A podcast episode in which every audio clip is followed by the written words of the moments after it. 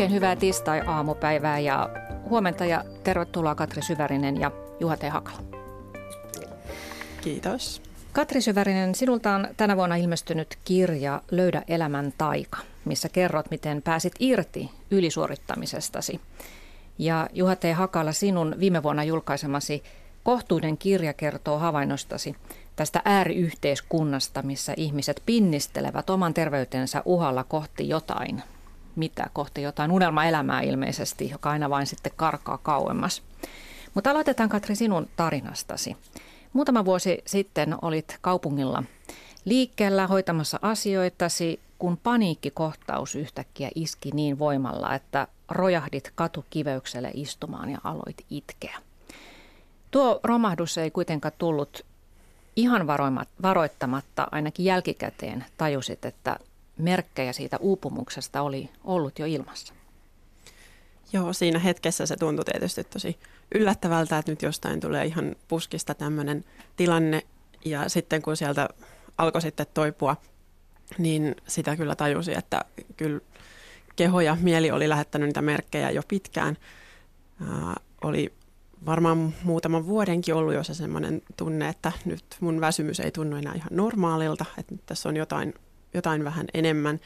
Että saattoi tulla aina satunnaisesti semmoisia niin itkupotkukohtauksiksi, sanon, sanon niitä. Semmoinen, että kun pienikin vastoinkäyminen tuntuu ihan, ihan överi isolta yhtäkkiä.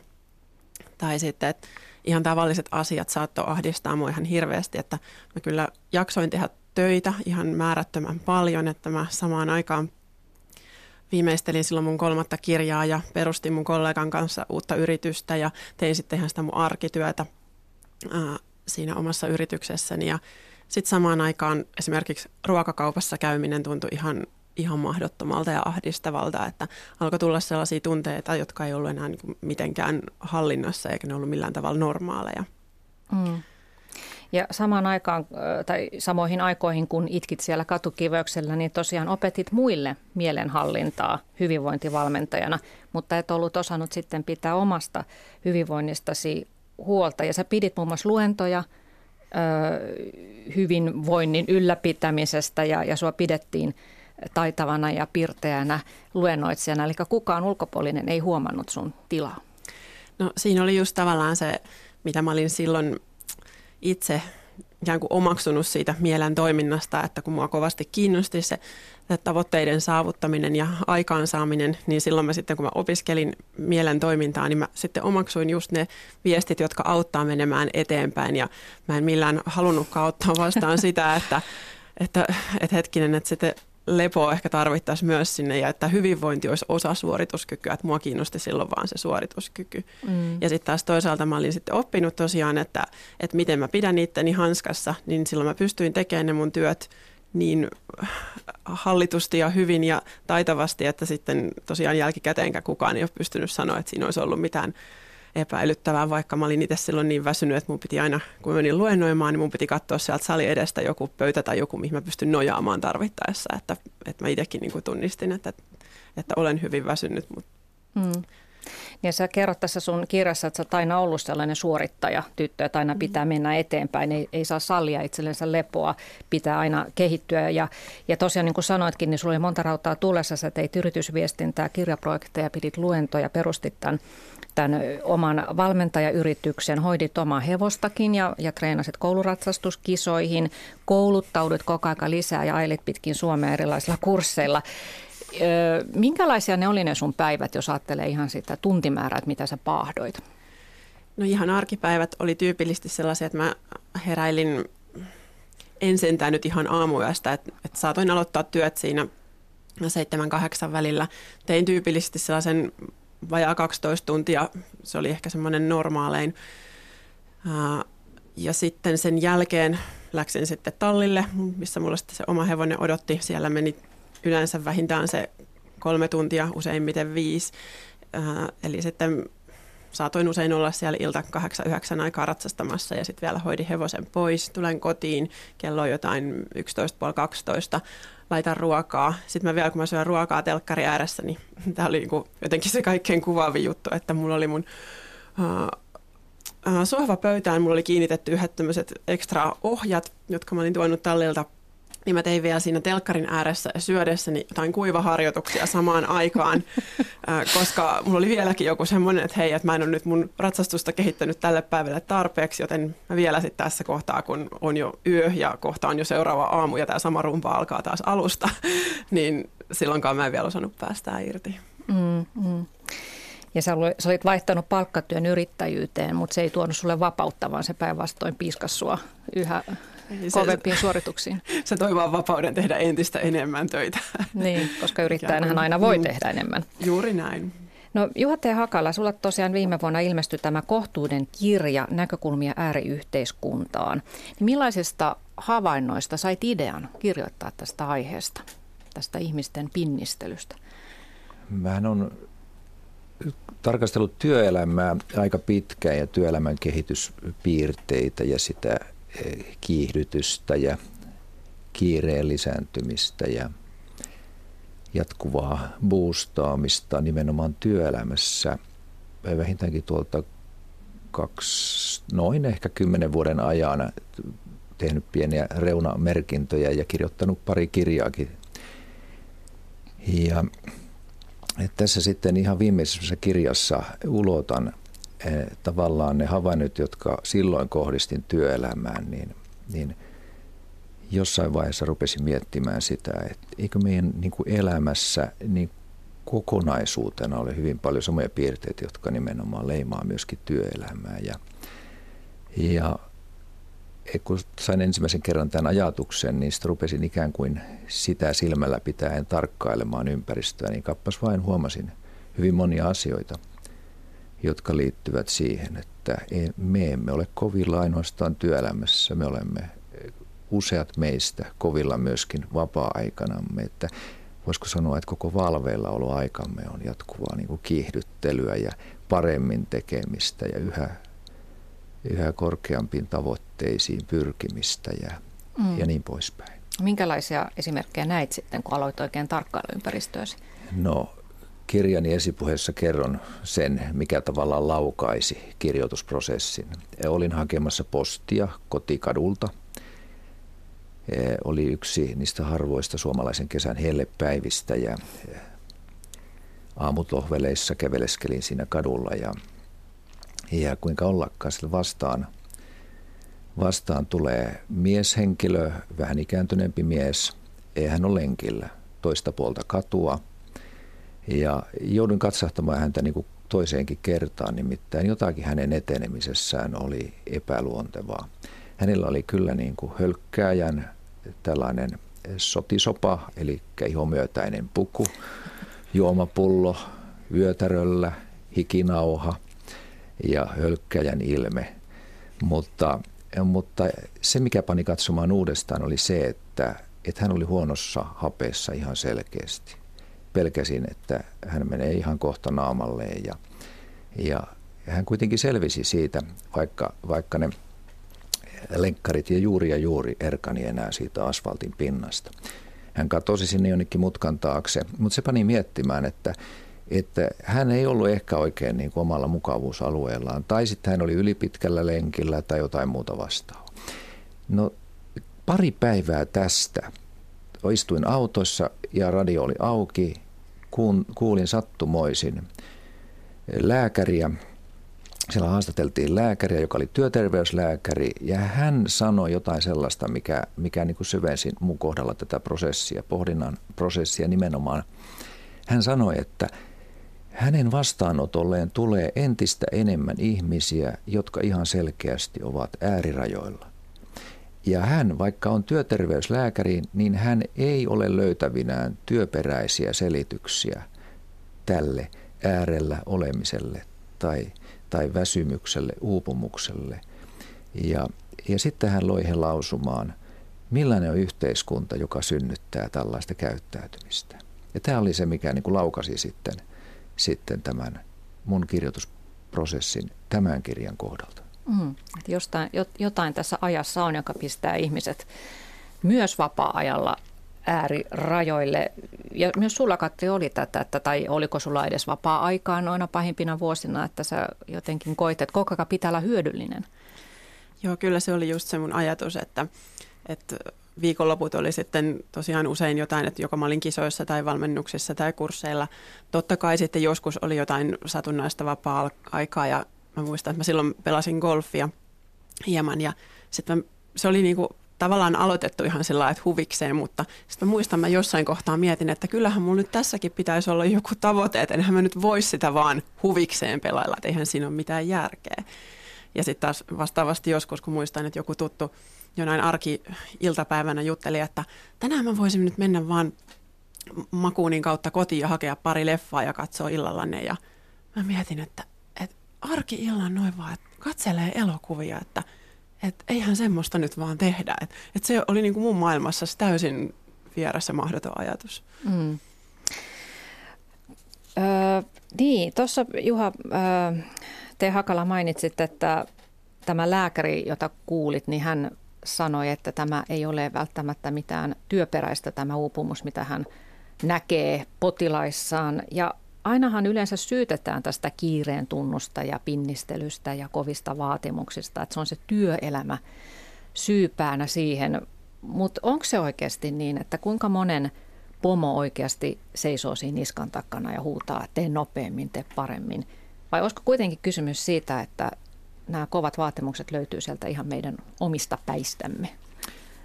Mä sanoisin, että yhteisvaikutuksesta nyt on monta kertaa varmaan kysymys, että, että emme me varmaan niinkään voi sanoa, etteikö työelämä olisi kova paikka. Että on se, on se jollakin tavalla niin kuin ankara paikka hyvin monen kohdalla ja, ja tämä kehitys on ollut sitä, että monita työpaikoilta ja se me toki, tiedetään, sieltä on resursseja viety, väkeä vähennetty, aikatauluja kiristetty, laatuvaatimuksia kiristetty ja niin poispäin.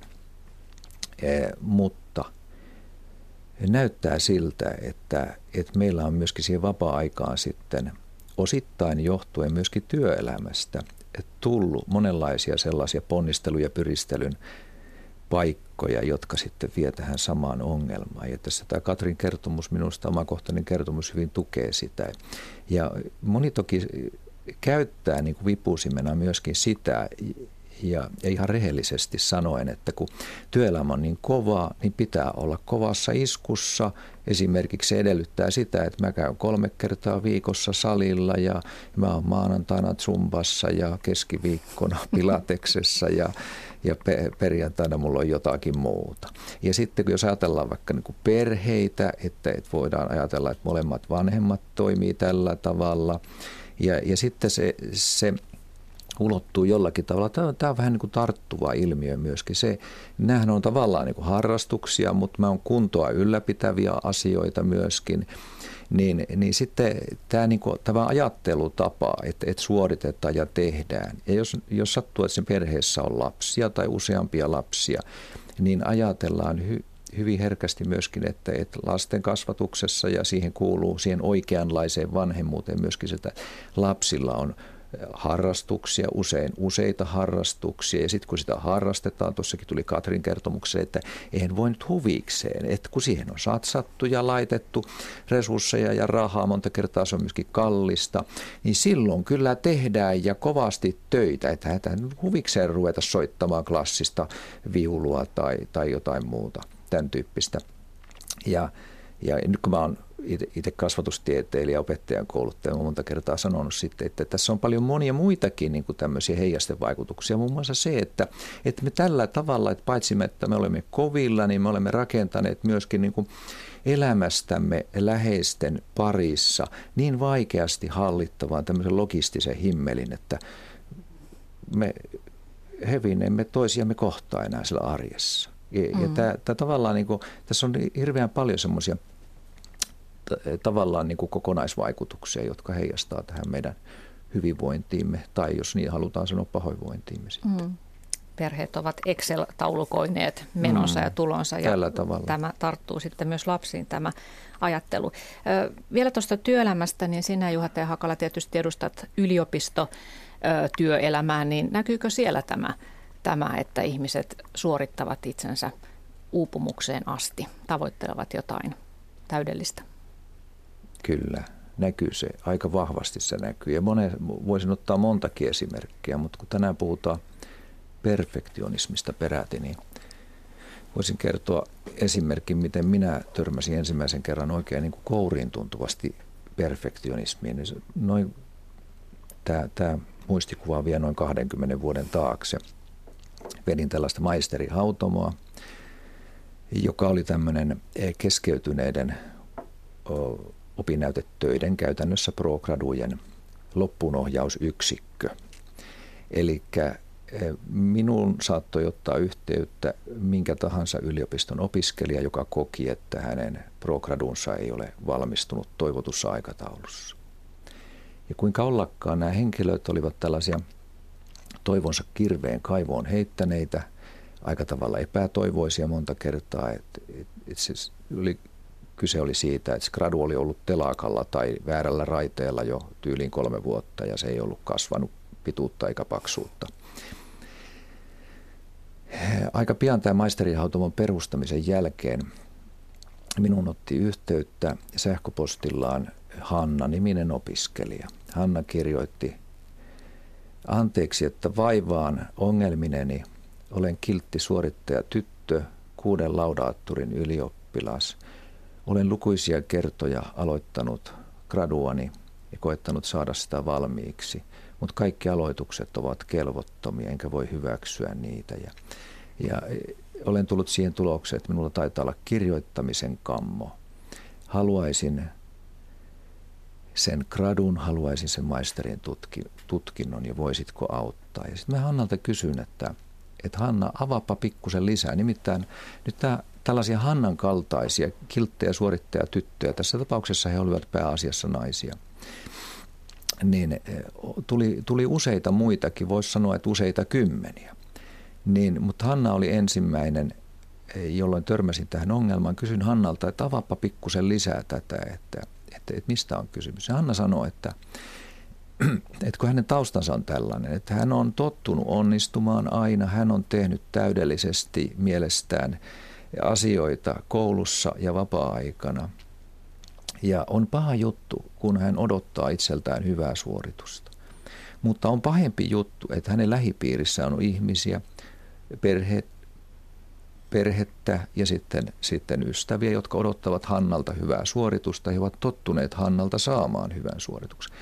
Mutta kaikkein pahin juttu oli se, kun istuimme, Hanna kertoo, opiskelukaverin kaverinsa, kaverinsa kanssa hän oli istunut yliopistolaitoksen kuppilassa pyöreän pöydän ääressä. He olivat kahvitelleet ja viereiseen pyöreään pöytään oli istahtanut sitten oman laitoksen professori, joka oli sitten oman kahvittelukaverinsa kanssa ruvennut juttelemaan. Ja hän oli sanonut, että tuossa muuten istuu tuossa viereisessä pöydässä Hanna. Hän on meidän laitoksen tähtiopiskelija. Ja Hanna on aloittanut juuri tekemään gradua. Kun Hannan gradu valmistuu, siitä tulee tämän laitoksen paras gradu. Ja Hanna sanoi, että se oli, vaikka se oli vähän niin kuin vitsinä kerrottu, se oli tarkoitettu hänin korviinsa. E, ja Hanna sanoi, että siitä on nyt kolme ja puoli vuotta aikaa. Sanaakaan ei ole syntynyt sen jälkeen. Hänellä on todella se kirjoittamisen kammo. Kaikki hänen aloituksensa tuntuvat huonolta, kelvottomilta. Ne eivät täytä niitä odotuksia, mitä hänelle on asetettu. Mm. Millä sanoilla gradu alkaa? Hän kysyy. Mm, paineet olivat kasvaneet niin kovaksi. Tuota, tämä perfektionismihan ei ole mikään marginaali-ilmiö, se ei ole pelkästään näiden kympin tyttöjen ongelma. Työterveyslaitoksen selvityksen mukaan lähes puolet miehistä ja naisista kolmannes sanoo olevansa perfektionisteja. Tämä oli aika yllättävä tulos. Miten, mistä arvelette, että, että tuota, tämä on näin yleistä ja että myös miehet, tai erityisesti mie, miesten ongelma näkyy olevan? Luulisi, että tämä on toisinpäin. Luulisi sulla... aivan niin. totta, että, että mäkin kun luin tuon, aikanaan törmäsin siihen, niin, niin olin yllättynyt siitä, että, että, että se miehiä leimaa noinkin voimakkaasti sitten kuitenkin. Että meillä on kansainvälistä tutkimusta myöskin, jossa, on, jossa nämä, nämä tuota, suhteet on pikkusen toisinpäin. Asia on ehkä hieman toisella tavalla tutkittu, mutta, mutta esimerkiksi Ruotsista on tutkimustuloksia, että, että hieman suurempi osa kyllä naisista kokee, että ei täytä niitä odotuksia, joita hänelle asetetaan ja niin mm. poispäin. Mutta he eivät ehkä nimitä sitä sitten perfektionismiksi. Ehkä, ehkä juuri näin. Niin, voi olla sama asia, kun me Sarin kanssa jo tässä aikaisemmin puhuttiin tästä, mm. ja mä sanoin, että no en mä oikeastaan ole edes ihan semmoinen perfektionisti, kun sä ehkä ajattelet, että en mä ole siinäkään ihan niin tarpeeksi hyvä. että, että joku muu on ehkä vielä enemmän. niin, juuri näin, että, tai ihan sama silloin, kun mä kirjoitin tuota mun kirjaa ja kävin uupumustarinaani läpi, niin mä monta kertaa mietin, että, että eihän tämä nyt edes riitä näitä, näihin kriteereihin, että eihän mä ole uupunut kunnolla, mä en ollut missään kohtaa sairaslomalla tai mitään tämmöistä, että mun olisi pitänyt uupuukin paremmin. Mm. Et, et helposti... Et sä et ollut tiputuksessa sairaalassa en, vielä, niin juuri, juuri kriteerit näin, että, eivät täyttyneet. Niin, että se tietysti perfektionismi on siinä mielessä niin vaikea määritelläkin, koska se tulee sieltä sitten, kuka sitten kuvailee itsensä mihinkin kategoriaan ja sehän tavallaan tarkoittaa, että ne omat kriteerit on jollain tavalla vääristyneet monella, tai ainakin ne, mitä sitten työn puolesta on tavannut perfektionisteja, niin siellä on sitten niin, kuin niin käsittämättömän voimakkaita ne vaatimukset itselle just vaikka tekstin tuottamiseen liittyen, että mitä pitää olla, jotta joku asia kelpaa. Ja se, että miten ne sitten syntyy, niin, niin kyllähän tietysti voi tulla sieltä omasta perimästä jollain tavalla, mutta kyllä aika paljon siihen myös sitten kasvetaan, että, että mitä ympäriltä tulee lapsuuden ajan, että minkälaisia viestejä, että mistä sä saat sen palkkion ja huomion, milloin sä kelpaat, milloin sä koet olevas riittävä. Ja kyllä ne aika paljon sitten sinne pelkoihin menee ne, mm. ne kun lähtee kaivamaan, että minkälaisia taustoja tämmöisissä henkisissä haasteissa on. Niin mm. varmaan siellä Hannallakin on ollut sitten just se on se sama ajatus, että, että mitä tahansa mä teen, niin mä en ole silti tarpeeksi. Mm. Niin, sehän siinä varmasti on se perimmäinen ajatus, että en riitä, minussa on puutteita, en pysty täydelliseen suoritukseen. Tässä kun oli näistä perfektion, perfektionistimiehistä puhetta, niin joku aika sitten hän oli Hesarissa juttu lääkäristä, joka oli niin perfektionistinen, että se haittasi hänen – työtään, koska lääkärinä ei tietenkään voi olla täydellinen, koska kukaan ei ole täydellinen ja hän pelkäsi niitä virheitä ja se häiritsi häntä niin paljon, että hän lopetti lääkärin työt ja siirtyi lehtien jakajaksi. Mä muistan tuon, tuon tuota jutun, kuulin siitä työkaveriltani ja sitten etsin sen käsiin ja luin sen ja, ja totesin, että aivan totta, että näin se saattaa ilmetä. Ja, ja miten tämäkin kertomus sitten päättyi, tämä, tämä kaverihan sitten hakeutui muihin työtehtäviin ja hän oli sitten postilaitoksen palveluksessa tai joka tapauksessa muistaakseni aamulehden mm-hmm, kantajana mm, ja hän totesi, että, että siellä hän pystyy suurin piirtein tekemään sen niin kuin tavallaan täydellisesti, mutta sitten hän oli jollakin lailla niin kuin oppinut sen prosessissa tavallaan ja, ja oli sinut asian kanssa, koska hän sanoi jotenkin tällä tavalla muistaakseni, että, että jos jonakin aamuna jostakin laatikosta – jää lehti pois ja hän on, hänellä on kuitenkin laukku tyhjä, niin hän voi kuitenkin päätellä, että joku toinen on saanut sen lehden ja ehkä tarvitsee sitä, tai jotenkin tällä tavalla se meni, että, mm. että ihan niin kuin sataprosenttista suoritusta hän ei itseltään siinäkään vaatinut kuitenkaan. Aivan, aivan. Puhumme siis ylisuorittamisesta ja perfektionismista. Täällä on kasvatustieteiden professori Juha. Hakala Jyväskylän yliopistosta ja Katri Syvärinen henkisen hyvinvoinnin valmentaja ja ohjaaja puhumassa tästä aiheesta. Tuota, Juha T. Hakala, sulla oli sun kohtuuden kirjassa tällainen havainto, että kroonisella tyytymättömyydellä silattu pakkomielteinen oman elämän kohentaminen. Eli tästä on kysymys myös, ö, ei pelkästään ehkä perfektionisteilla, vaan nyt laajemmin jo kohta kaikilla, kun oli puhetta tästä, että tämä suorittaminen on siirtynyt työelämästä myös vapaa-ajan puolelle. Ja tässä on varmaan myös kysymys siitä, että vaikka ei olisikaan varsinainen ylisuorittaja omasta mielestään, niin, niin kuitenkin tavoitellaan jotakin täydellistä elämää ja siitä aina puuttuu jotakin. Joo. Mutta onko myös niin, että ne kriteerit sille, että mikä on sitä unelmaelämää, täydellistä elämää, niin ne on jotenkin koventunut viime aikoina? On varmasti. On ollut havaitsevina, niin että, että vaikka me olemme tavallaan niin kuin, että me peräänkuulutamme suvaitsevaa yhteiskuntaa ja me, me rummutammekin sitä, mutta jotenkin minusta tuntuu, että tämmöinen niin kuin ihanteellisen elämän kuvamme on kapeutunut. Ja ja sitä vaan aina kysyä, että, että minkä seurausta se on ja mikä sitä on ehkä voimistanut. Ja media on yksi vastaus, sosiaalinen media on yksi vastaus ja, ja, tava, ja ympäristö, lähiympäristö on tietenkin yksi vastaus. Mutta tavallaan niin kuin se, että, että, että meissä on yhä enemmän niitä, jotka ajattelemme, että, että tyyliin 28-vuotiaana pitää saada elämän malja täytenä. Toisin sanoen, että, että perhe perustettu, kaksi lasta, kaksi autoa, josta mielellään toinen katumaasturi.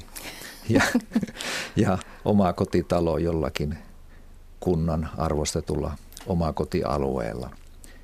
Ja se talo on valittu jonkun talotehtaan talomallistosta. Sellainen kadehdittava luomus muutamalla lisäerkkerillä.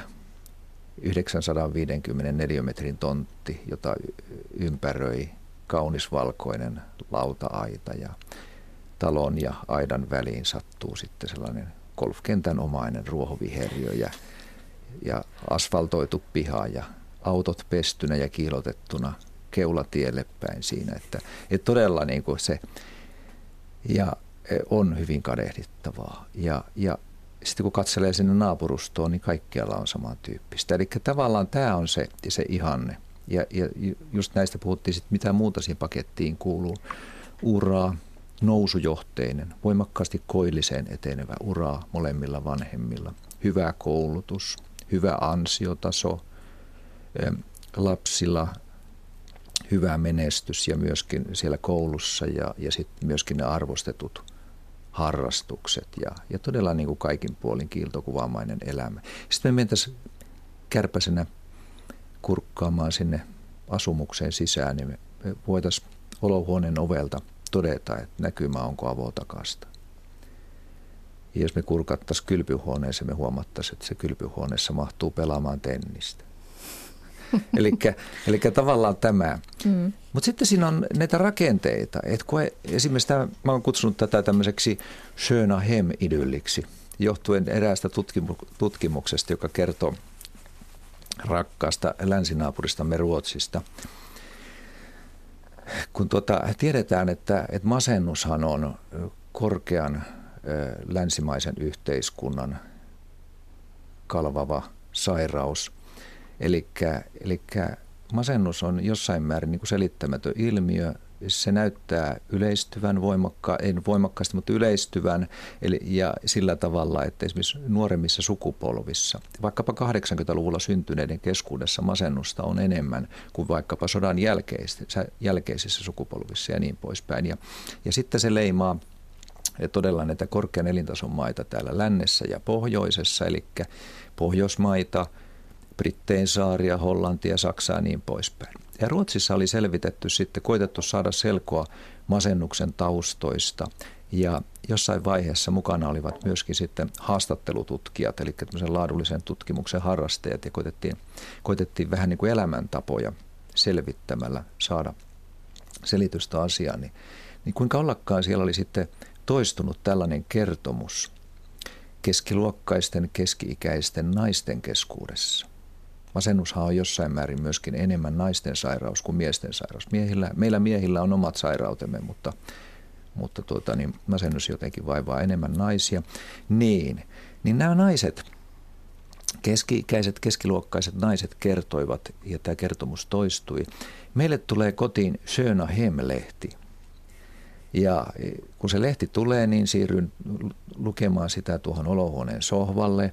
Ja siinä kun selaan polvieni päällä sitä lehteä ja se avaa silmieni eteen toinen toistaa viehkeämpiä interiöörejä. Ja, ja jossain kuudennen seitsemännen aukeaman kohdalla siirrän katseeni siitä Söna Hem-lehden tarjoamasta näkymästä omaan hieman nuhjuisempaan elämäntodellisuuteen. Siitä huolimatta, vaikka mä sanon, että se näkymä saattaa olla kuin avotakasta, niin kuitenkin siellä on jotain sellaista, mikä on niin kuin rikkeenä sen Söna Hemlehden tilaajan mielessä. Eli, eli katse siirtyy sinne olohuoneen patterin alle ja huomataan, että siellä kuitenkin pölykoira ajaa toista takaa. Ja sinne kuka kelvoton on unohtanut puoleksi syödyn nakin siihen, siihen olohuoneen ikkunalaudalle. Eli tavallaan se naiset sanoivat, että, että se ristiriita sen Söna Hemlehden tarjoaman ihanteellisen todellisuuden ja oman nuhjuisen elämäntodellisuuden välillä on sittenkin ponnisteluista ja pinnistelyistä niin huolimatta liian suuri. Ja mulla ei oikeastaan tuu siinä tilanteessa muuta mieleen kuin ruveta masentumaan. Mm. Koska se täydellisyys on jotain, joka karkaa aina. Sitä ei koskaan Niin se on. Ja me voimme aina rajatta asettaa sen mm. rimaan yhä korkeammalle. Joo, just ikään kuin aina on se sitku, mitä voi tavoitella ja silloinhan oikeastaan, jos ihminen rupeaa miettimään sitä niin, että, että sit kun mulla on jotain, niin sit mä oon onnellinen ja tyytyväinen, niin silloinhan ei opi mitään muuta kuin siirtämään sitä omaa onnellisuutta myöhemmäksi, mm. että silloin mieli vaan oppii sitomaan sen johonkin, jota ei vieläkään ole. Mutta nyt just tästä to- toisiin vertailusta, Just tänä aamuna tuossa tänne tullessani lueskelin matkalla mun verkkovalmennukseen osallistuvien kommentteja. Mulla on just tähän ylisuorittamisteemaan liittyen kurssi menossa ja siellä oli sitten useampi semmoinen mm, vähän päälle nelikymppinen nainen, jotka sitten hyvin vahvastikin avautui tästä kokemuksesta, että että kun kaikilla muilla on elämän peruspalikat kohdallaan, mutta mulla ei. Eli just ihan tätä samaa listaa, mitä säkin luettelit, ja kaikki on niin onnellisia siinä tässä ja tuossa, ja minulta puuttuu tuo pala ja tämä pala, ja en oikeastaan tiedä yhtään, mihin olen menossa. Ja se tuntuu olevan just siinä porukassa hyvin saan kollektiivinen kokemus, ja mm, ajattelin sitten just siihen kommentoinkin vähän, että kun meillä on just niin hirveän kapeat ne käsitykset, että mikä on se ihanteellinen elämä ja että mistä ne on oikeastaan ne tullut ne, ne käsitykset. Ää, ne ei välttämättä ole just sieltä, että mitä me oikeasti itse halutaan, koska mäkin sitten taas valmentajana on usein tekemisissä niiden kanssa, joilla on ne ulkoisesti ne peruspalikat kohdallaan, mutta sitten, että onko ne ihmiset oikeasti onnellisia, niin ne ei välttämättä olekaan yhtään sitä, että, että ne huomaa, että ne mm. täydelliset Schönahem-kodit ei niin ne niin tuokkaa mm. sitten yhtään mitään sitä, mitä on kaivattu. Että se oma merkityksen ja tarkoituksen ja tyytyväisyyden tunne tulee jostain ihan muualta. Ja taas just, että jos sitä on aina opittu sitomaan johonkin ulkoiseen, niin silloin sitä ei niin koskaan ole. Että kyllä se, aina niin kuin, se mitä tarvii, niin se jollain tasolla pitäisi ammentaa sieltä itsestään. Tuossa en malta olla lisäämättä tuohon, että kun puhutaan nyt tästä tavallaan tämmöisestä kapeutuneesta ihanteellisen elämän kuvasta, niin kuin opettajakouluttaja on ollut huomaavina, niin myöskin se ja opettajana ja kasvattajana ja lasteni isänä ja, ja itsekin aikanaan lapsena, että, että myöskin tuota, tavallaan ihanteellisen lapsuuden kuva on meillä kapeutunut. Se näkyy myöskin kouluelämässä sillä lailla, että, että jos me otetaan umpimähkään joku kolmas, peruskoulun kolmas luokka ja siellä on 19 oppilasta, niin ihan hyvin sen koulun luokan opettaja voi sanoa, että, että mun luokassani on yhdeksällä diagnoosi. Eli tavallaan, että, että, että tavalla, sehän osoittaa sitä, että kun siellä on diagnosoituja lapsia, niin osoittaa myöskin sitä, että jotain on vialla tai tunnustetaan, että jotain on vialla ja, ja se, se tavallaan se hyväksytty, hyväksy, hyväksytyn tuota, eh, kuljettavan tien leveys on yhä kapeampi ja, ja jos ajatellaan mä oon, mä oon käynyt itse kouluni 60- ja 70-luvulla, siis peruskoulun ja lukio ja niin poispäin. Ja mä oon joskus sanonut, että mä oon luojani kiittänyt, että aloitin koulutyöni silloin. Nimittäin jos mä olin niin valmiuksineni mennyt nykyiseen kouluun, niin alta kahden viikon olisi jonkun so, sortin niin kuin siivillä heilahtanut ja olisi saanut diagnoosin päälle, niin, mutta ilman mitään tällaista niin kuin, on onnistunut kuitenkin niin kuin ammattini hankkimaan ja kouluni käymään. Mm, olet onnistunut välttelemään Niin, tavallaan, että tämä leimaa niin kuin meidän kulttuuria ja elämää jotenkin niin kuin mm. laajemmin. Nyt kun otit tämän koulumaailman esille, niin sanon tähän väliin, että lähetysikkunassa on pohdittu sitä, että onko Suomen koulun PISA-menestyksellä ja perfektionismilla jotain yhteyksiä. Että jo lasten pitää pärjätä tässä kansainvälisessä rankingissa. Mm. Hyvä kysymys kyllä ja sopisi varmasti niin kuin pohtia. Mä luulen, että, että että joku niin kuin PISA-menestys ei ehkä ole ainoa asia semmoinen, että se varmaan voi olla yksi pieni rikka siinä, siinä koko kasassa, että tuota, toki voidaan ajatella niin, että kun me tiedetään, että minkälaisia asioita PISA-tutkimuksessa, kansainvälisessä PISA-tutkimuksessa sitten mitataan ja kysytään, niin se aiheuttaa tietynlaisia toimenpiteitä sitten, sitten koulun elämässä, mutta koulua läheltä seuranneena niin voisin melkein sanoa, että, että se yllättävän vähän kuitenkin koulun arkea sävyttää toi, mm. toi PISA-menestysasia sillä tavalla. Ja, mm. ja koululla on omat paineensa kyllä muiltakin osin kyllä. Mm.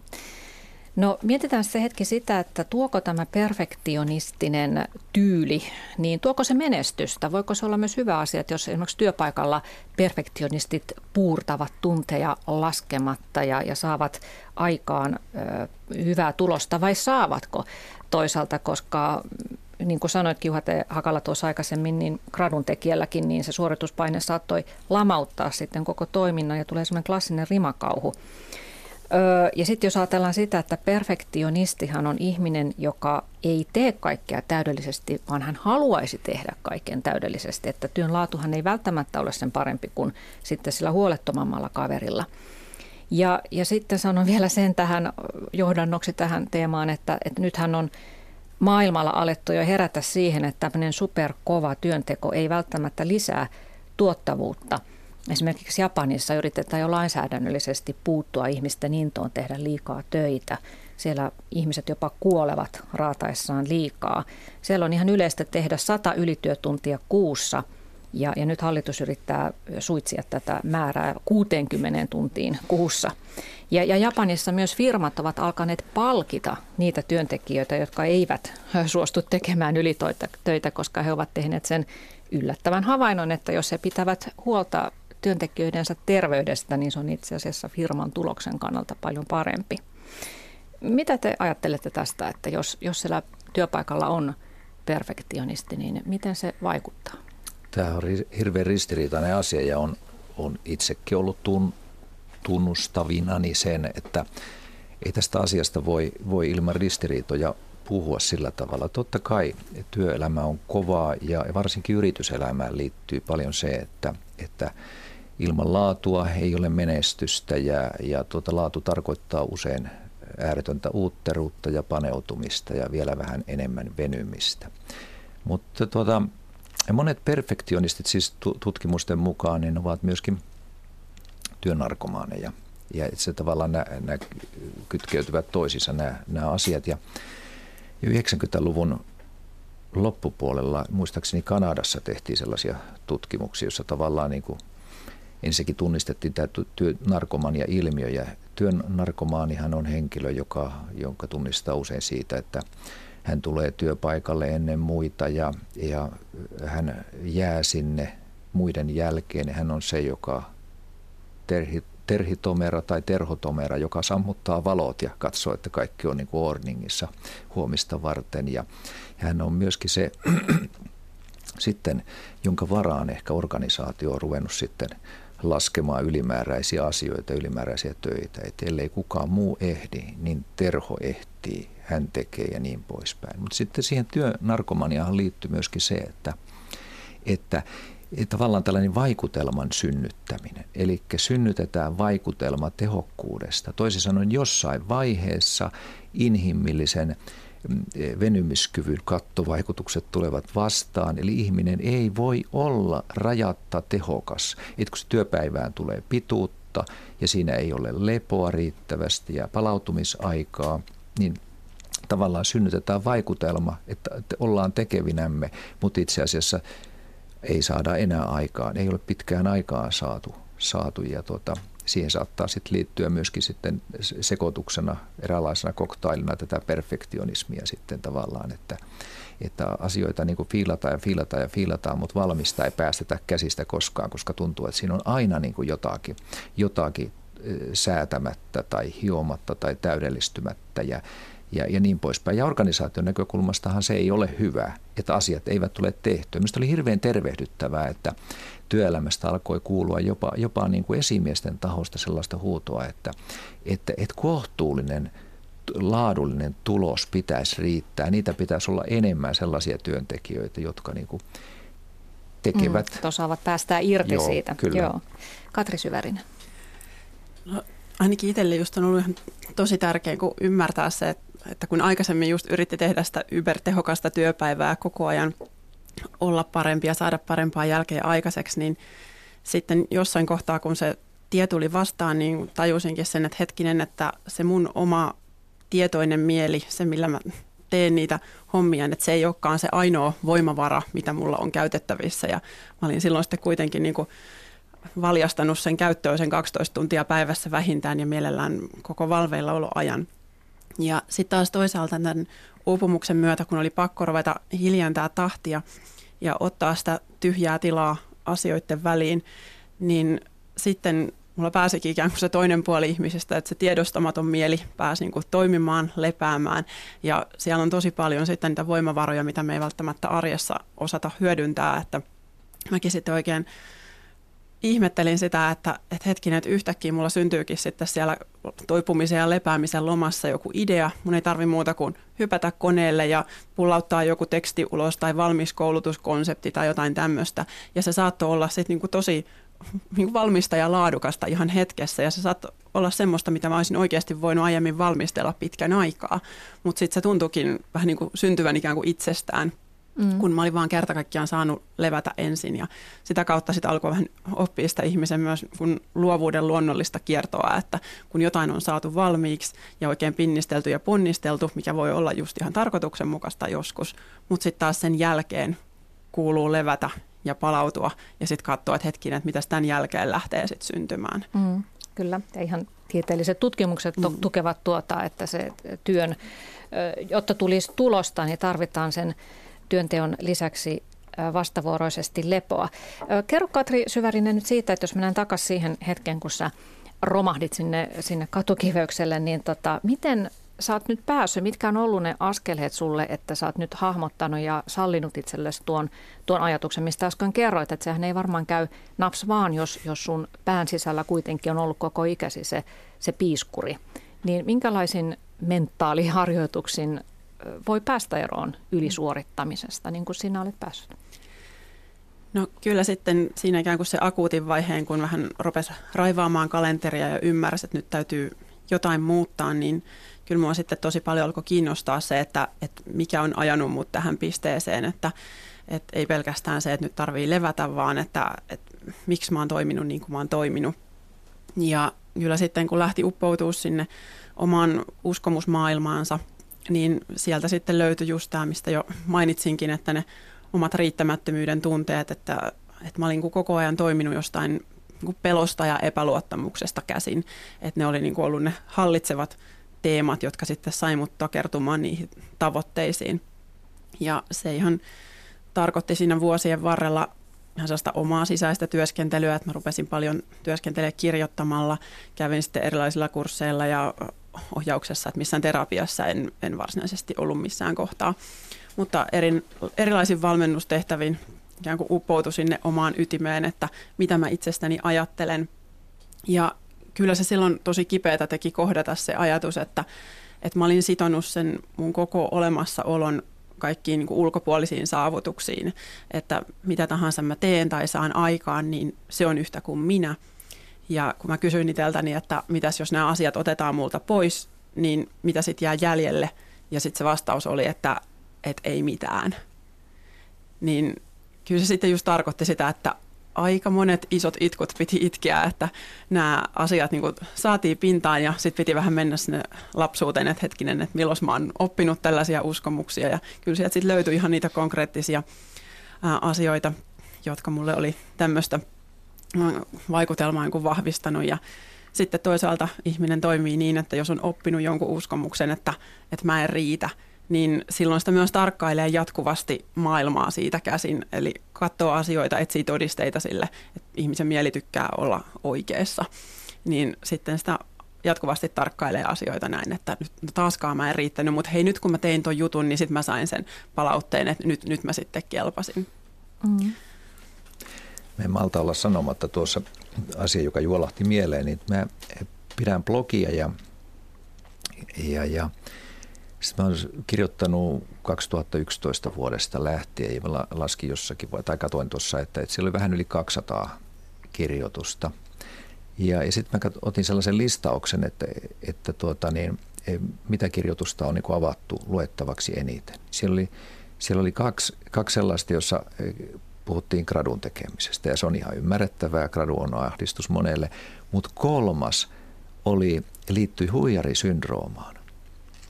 Ja, ja huijarisyndroomahan on tällainen modernin yhteiskunnan tuote tavallaan. Se liittyy siihen erityisesti jälleen, jälleen tota, naisten kokemuksen siitä, että ja erityisesti hyvissä työelämän asemissa – ehkä johtavassa asemassa olevien naisten kokemukseen ja, ja pelkoon siitä, että mä oon huijaamalla saanut tämän paikkani ja pian mä paljastun ja mun pitää ponnistella entistä enemmän. Eli tavallaan tähän liittyy tähän aiheeseen, mistä me tänään keskustellaan, eli hyvin paljon tämmöisiä niin oheisilmiöitä ja alisuoriutuminen, ylisuoriutuminen, tämän tyyppisiä asioita, jotka tavallaan niin kuin joltakin kantilta on niin kuin kiinni tässä ilmiössä. Ja mä just näkisin kanssa, että tämä, mm, nämä samat ne, ne riittämättömyyden tunteet, ne näkyy sitten tosiaan, että oheisilmiöitä voi olla. Sama, mistä luin kirjasi esipuheesta just näitä, että miten ääriruokavaliot tai, tai äärikuntoilu, fitness, puumit, kaikki tällaiset. Eli ne voi olla hyvin niin kuin kirjaviakin arkipäiväilmiöitä. Uh, ihan samalla tavalla kuin mullakin, kun tullaan valmennukseen, niin ne henkiset haasteet on hyvin niin kuin monenlaisia, mutta sitten kun mä lähden kaivautumaan sinne sen ongelman ytimeen, niin yli 90 prosenttisesti siellä tullaan siihen samaan kysymykseen, että, että mä pelkään, että mä en riitä. Niin näin, että samasta on kysymys, että monella tavalla tämä heijastuu meidän elämässä. Joo. Ja yksi asia, mistä me ollaan nyt keskusteltu vielä, mutta että tavallaan, että mikä vielä sitten voimistaa, tai tavallaan tulihan se tuossa nyt ohi menneen kyllä, että itse mun kirjassakin pohdinnan arvoinen tai asia, jota olen pohdinut, pohtinut nimenomaan, niin, niin mä jotenkin niin kuin epäilen, että esimerkiksi sosiaalisen median niin kuin erilaisissa muodo, erilaisilla muodoilla on joku rooli tässä tavallaan, tämän, tämän puumin niin kuin, tavallaan niin kuin kiihtymisessä ehkä sitten kuitenkin, että, että se mm. tavallaan – se on se vertailu muihin. Nimenomaan vertailu, sitä kautta tullaan ja, ja sitten niin rakennetaan sitä identiteettiä vertaamalla muihin. Mm. No, tässä mennään loppua kohden keskustelussa, niin pitäisi nyt vielä jotenkin vinkata ihmisille, että miten he voisivat leppoista elämäänsä ja päästä eroon siitä ylisuorittamisesta. Olisi tuskin, niin mukava tuskin... rypeä tässä ongelmassa pidempään. Niin, niin. toinen tunti menisi vielä moko, mokoma, toinen tunti vielä päälle, mutta tota, sä Juha T. Hakala, olet aikaisemminkin paljon puhunut kohtelisuuden puolesta ja leppoistamisen puolesta, niin sano nyt joku vinkki, että kun sulla oli tässä kirjassa tämmöinen, että tee kaikki työsi niin huonosti kuin osaat.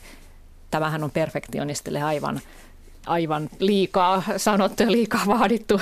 Kyllä, se on mitä, sä, mitä sä tarkoitat sillä, että miten tähän voisi päästä? No mä palaan siihen Hannaan sen takia, että sieltä se ratkaisu lopulta löytyy. Kun mä sanoin Hannalle, että, että kuule Hanna, tässä on mun mielestä ongelma siinä, että, että sun, sulla on ollut kaiken aikaa tähän astisessa elämässä katse tuolla kattolistassa. Toisin sanoen, se, sä oot tavoitellut aina niin kuin korkealla olevaa tavoitetta. Että mitä jos pudotetaan se niin alas kuin voidaan pudottaa tämän kyseessä olevan projektin, eli tämän gradun suhteen. Ja ja se on kuule tosi alhaalla. Ja Hanna kysyy, että onko se mahdollista. Mä on mahdollista. Huonoin mahdollinen gradu on apropaattur. Eli pudotetaan se todella alas. Ja, ja siinä on se lohtu, että siinä ei ole oikein mitään hyvää. Että se on surkea joka paikasta ja niin poispäin. Ja, ja sitten kun hetki neuvoteltiin siitä, niin pystyttiin ruveta tekemään kuitenkin. Ja Hanna suostui siihen. Hänen mielestä se oli jopa hauska ajatus. Mä sanoin, että itse asiassa se on ainoa mahdollisuus, että me päästään eteenpäin. Tuota minulle tekstiä huonoa tekstiä, mutta paljon. Ja kun Hanna suostui tämän tekemään, niin huomio kiinnittyikin oikeaan asiaan, ei siihen tavoitteeseen, joka on asetettu jatkuvasti korkealle, vaan siihen tekemiseen, eli siihen prosessiin. Ja sen työn kautta tavallaan myöskin ruvettiin hallitsemaan paitsi sitä projektia, myöskin tavallaan niin kuin omaa elämää osittain. Ja, ja siinä on sekin, että että jos me pystyttäisiin, ja sanon tämän itse kullekin meistä, että jos me pystyisimme omassa elämässämme hilaamaan pikkusen alaspäin niitä kunnianhimoisia tavoitteita, niin me saisimme rentoutta elämäämme, töihimme, tapaamme suhtautua myöskin lähiympäristöön ja lähimmäisiimme. Ja, ja tota, koska jos me asetamme aina tavoitteemme ylös, niin siinähän käy käytännössä sillä tavalla, että et me emme juurikaan koskaan ja, ja tuota, tässä kun olemme puhuneet, niin oikeastaan perfektionisti ei koskaan saavuta tavoitettaan. Eli hän pettyy päivittäin monta kertaa lukuisasti. Ja tämä kaikki nakertaa hänen elämänvoimaansa. Mutta jos me suostumme puto, pudottamaan tavoitetta, niin kuinka ollakaan arjessa tulee myöskin vastaan niitä hetkiä, jolloin me ylitämme sen tavoitteen. Ihan vain puoli huolimattomasti ylitämme. Ja, kuinka ollakaan siitä tulee se sisäinen lämmin läikähdys. Yes, olen ylittänyt tavoitteeni ja tämä on ihan mahtavaa ja, mm. ja niin poispäin. Ja tästä syntyy, tämähän on nimenomaan siitä, mistä motivaatiotutkijat puhuvat sisäisenä motivaationa, eli, eli se, sen työn synnyttämänä sisäisenä tunteena. Mm. Sitten voi eri, erilaisilla psykologisilla kikoilla niin synnyttää itsessään tyytyväisyyden tunnetta, että jos tekee vaikka työpäivälle kymmenen tehtävän listan, että tämän päivän, mä, tämän päivän aikana teen nämä kaikki, mutta onnistuu niistä suorittamaan vain viisi, No silloinhan on tyytymätön, olin mm. kelpo, en epäkelpo, en riittänyt. Mutta jos tekisikin vain sen viiden tehtävän listan ja onnistuu suorittamaan ne kaikki, niin sitten hän saisi tyytyväinen. Eli ihmiset tehkää lyhyempiä tehtävälistoja. Mutta Katri Syvärinen, sun ö, kirjoitit tässä sun kirjassa, että sun aiempi elämän kaava meni näin. Tavoite, suunnitelma, tekeminen, tulos. Miten sun kaava menee nykyään? Nyt mulla ei just oikein ole mitään kaavaa muuta kuin Apua. se, että no nimenomaan just se, että mä oon vuosien varrella sieltä tullut monella tapaa pois ja ehkä ilo on niin kuin se sana, mitä mä pyrin tässä nyt ö, noudattamaan ilon kaavaa, että mikä tuntuu niin kuin milloinkin hyvältä ja se, että uskaltaa kokeilla – määrittelee epäonnistumisen uudestaan itselleen. Että se on niin kuin tosi iso juttu, että meillä on niin tiukat kriteerit sille, että mikä on onnistumista. Ja mä niin itse nykyään ajattelen, että on yrittämistä ja kokeilemista ja ei tarvi olla se valmis äh, kaava just, että tonne mä haluan mennä jonnekin tiettyyn tavoitteeseen ja kulkea jotain kapeita polkua pitkin sinne ja että se on se ainoa oikea, vaan mieluummin niin, että mä palaan enemmän siihen tähän hetkeen, että mikä tuntuisi nyt tällä hetkellä palkitsevalta, mikä olisi se sisäinen puhe, jolla mä voisin ruokkia sitä mun tekemistä nyt, että ei se, että pitää olla täydellinen gradu heti valmiina, vaan se, että kunhan teet jotain, niin se on hyvä. Että samalla ajatuksella mun kirjakin on syntynyt, että, että mä joskus aloitin vaan blogin ja sillä ei ollut mitään agendaa ja nyt yhtäkkiä neljä vuotta myöhemmin se on kovissa kansissa ja mm-hmm. ää, jos silloin olisi asettanut sellaiset tarkat tavoitteet aikoinaan, niin se ei taatusti olisi nyt tuossa semmoisena kuin se on. Mm. Et se, että ilo on oikeasti vähintään yhtä tärkeä kuin se valmis saavutus, koska se ei sitten kuitenkaan kellekään yleensä tuo kauhean pitkäaikaista onnea. Aivan. Ja rentona ja iloisenakin voi tehdä tuotteliasti töitä. Tuota, ihan tähän loppuun Juha T. Hakala, kirjoitit, että sä lueskelit erästä työtehtävää varten lasten parlamentin vastauksia siihen kysymykseen, että mikä tekee sinut onnelliseksi. Ja voisit tähän loppua kertoa, että mitä ne lapset vastasivat vähän niin kuin liittyen siihen, mistä tässä ollaan puhuttu, että kun ihmisillä on se tunne, että mikään ei koskaan riitä ja se onnellisempi elämä on aina jossain kulman takana. Joo.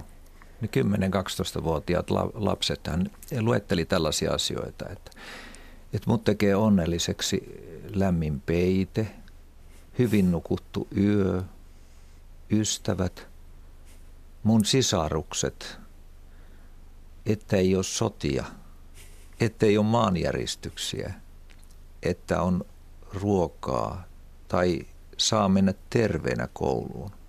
Siis tämän tyyppisiä asioita.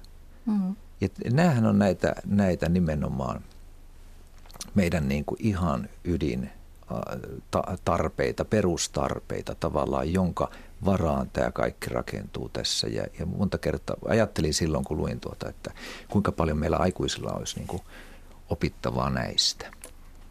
Kyllä. Kiitoksia Juha Hakala ja Katri Syvärinen. Ja kuuntelijoille kiitoksia ja mukavaa päivänjatkoa.